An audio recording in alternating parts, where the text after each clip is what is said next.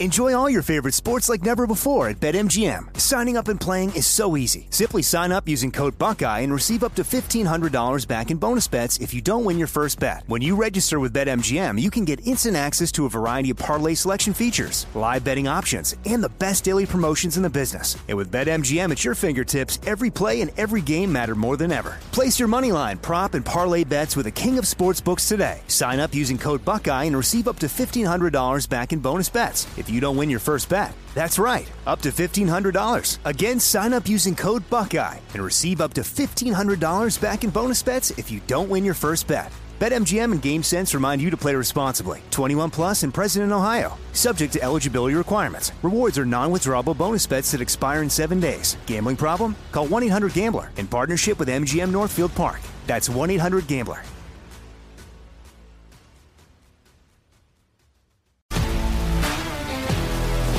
If you love sports and true crime, then there's a new podcast from executive producer Dan Patrick and hosted by me, Jay Harris, that you won't want to miss. Playing Dirty: Sports Scandals. Each week, I'm squeezing the juiciest details from some of the biggest sports scandals ever. I'm talking Marcus Dixon, Olympic gymnastics, Kane Velasquez, salacious Super Bowl-level scandals. Join me on the dark side of sports by listening to Playing Dirty: Sports Scandals on the iHeartRadio app, Apple Podcasts, or wherever you get your podcasts. I'm Hannah Storm, and my new podcast, NBA DNA with Hannah Storm, chronicles my 6 decades in professional basketball, from growing up in the sport to becoming one of sports TV's first female broadcasters. Join me as I dig deep into the game's history, unearth some wild stories, and talk to my friends from the world of basketball, from Dr. J to Charles Barkley. It's been a wild ride, and now I get to take you with me. Listen to NBA DNA with Hannah Storm on the iHeartRadio app, Apple Podcasts, or wherever you get your podcasts. Working less takes a lot of work. Just ask the companies trying 4-day schedules. At ThredUp, an Oakland, California-based online clothing reseller, moving its nearly 300 salaried employees to Monday to Thursday meant culling meetings. Hella freaking lujah, huh? Well, there's a ding, there's a plus. Focusing on the most important work and curtailing lengthy email exchanges. The shorter week can get hectic and work sometimes spills into Fridays, but employees say having more time to recharge is worth it. But their chief people officer, that's so cute. I love that title. It's so cute. Says it's not for everybody. A chief people officer? That's right. It's the actual title. It's not for everybody. It requires a constant evaluation of your own behaviors and your organization's behaviors to move faster. Oh, that's right. We were thinking of playing the plucky little kid in clip number 3. Isn't this apropos, Michael? Play that, would you? Hey, I'm Brody, and this is for the government, and I'm protesting. And I want 3 days off of school. 2 days is not enough. I need 3 days off. I need time to just play and stay home and do whatever I want.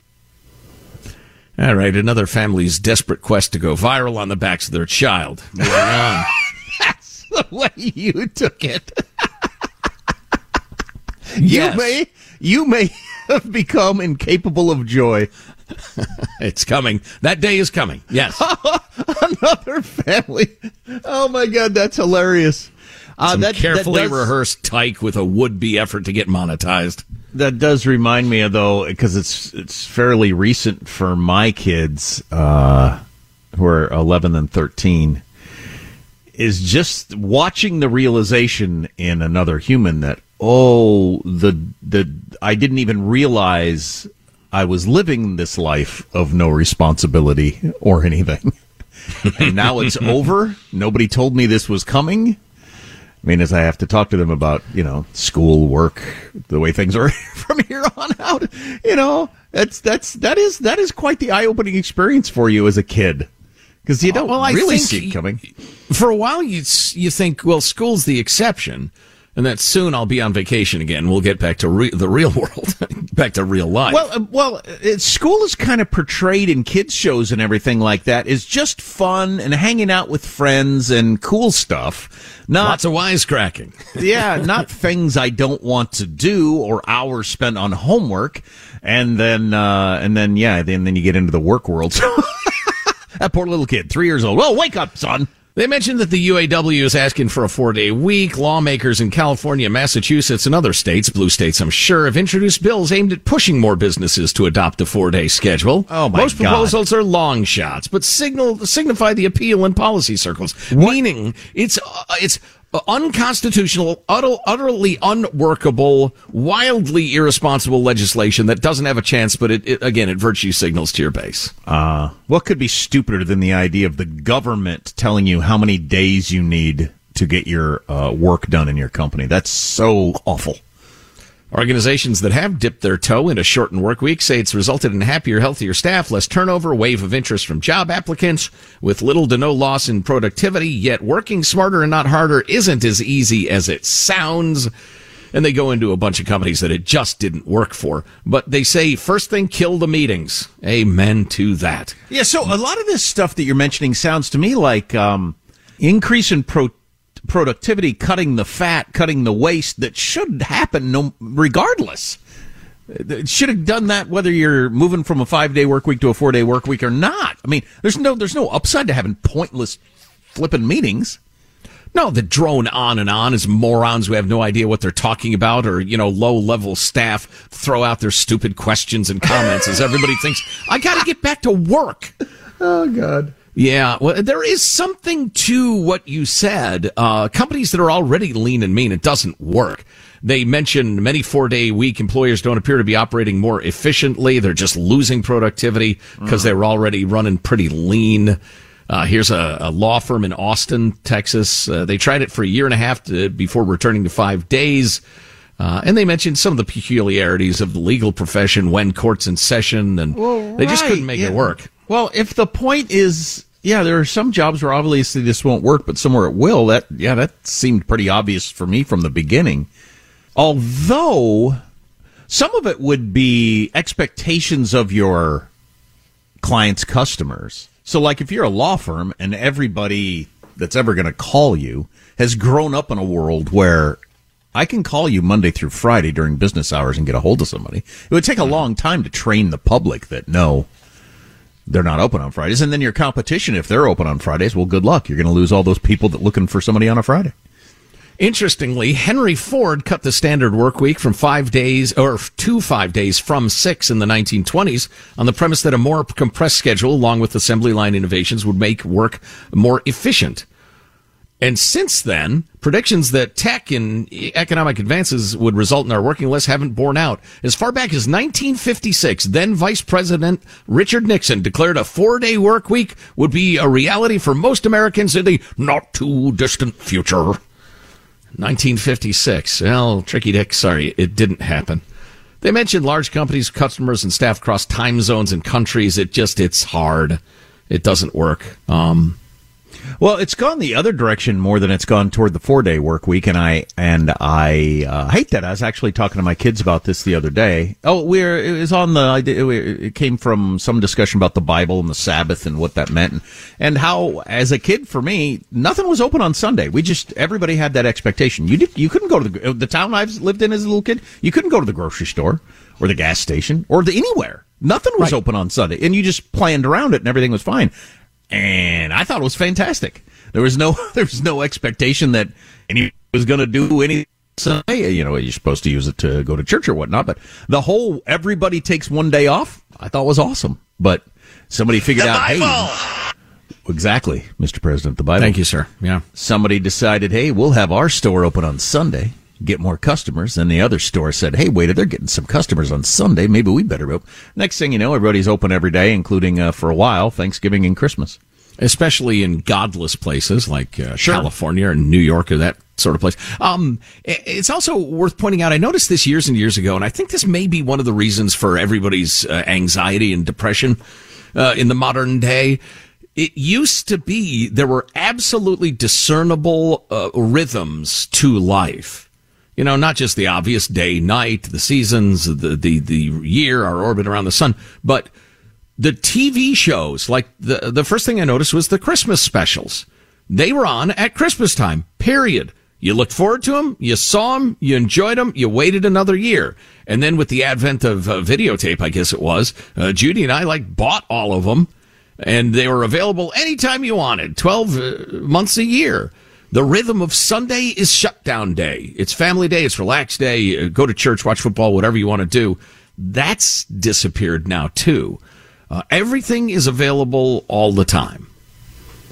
What was that piece by, it was a song by, who's the comedian? Bo Burnham, about the internet. Everything all the time, constantly, every second or whatever it was called. You wonder why people are going crazy. Subject rats to that and see how long they stay sane. Okay, I'll do that tonight. I'll go get some rats and I don't know, I'll do that. I'll play them Charlie Brown's Christmas over and over again. And text them constantly and ding them, comment on their Instagram pictures, tell them they look fat, just the whole thing. We did get a text from a farmer who says, my work week for me and my crew is 6 days, sometimes 7 days. Yeah, well, kind of to what I was saying a little bit ago. Too many meetings, Farmer Brown. You need to get more efficient. It seems so industry company dependent. Some companies and industries, I can easily see how a 4-day work week would be fine. Some of them not. So I would assume that'll shake out. I don't know. What about, say, just off the top of my head, the talk radio industry? How do we feel about that? I do know this. A 3-day work, when we get a 3-day weekend, it does not seem like it's just 1 day longer. It's right. It's got more than another 50% worth of goodness to it. I know. When we take a 3-day week, and we're not going to, or I'm sorry, a 3-day weekend, and we're not planning on this anytime soon, but yeah, I am raring to go when we come back. I mean, it's like totally fresh and energetic. As opposed to grim and bitter on Mondays, usually. Yeah, you get off, you know, we'll use taking, I guess, Friday off. So Friday, Saturday, Sunday. You get done at Thursday, and Monday seems like it's so far away you don't even have to think about it. For some reason, with that one extra day. It's awesome. Yeah. Well, it's a beautiful dream. Well, if Nixon was for it, how could you be against it?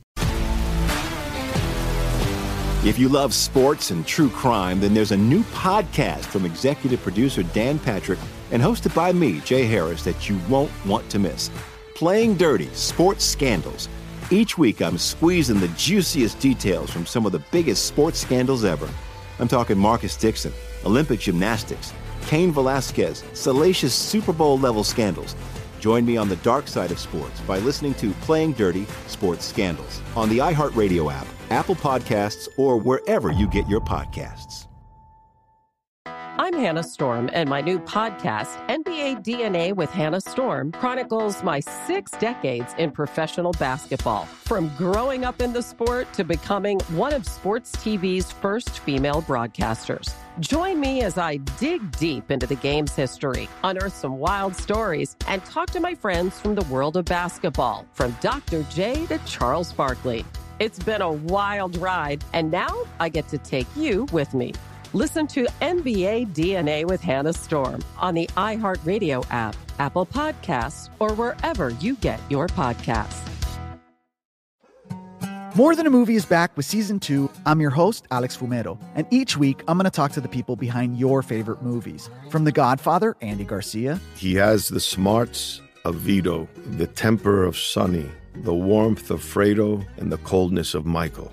To the legend behind La Bamba, Lou Diamond Phillips. When I walked in, I didn't think I had a shot at Richie because John Stamos' picture was already up on the wall. Listen to More Than a Movie on the iHeartRadio app, Apple Podcasts, or wherever you get your podcasts.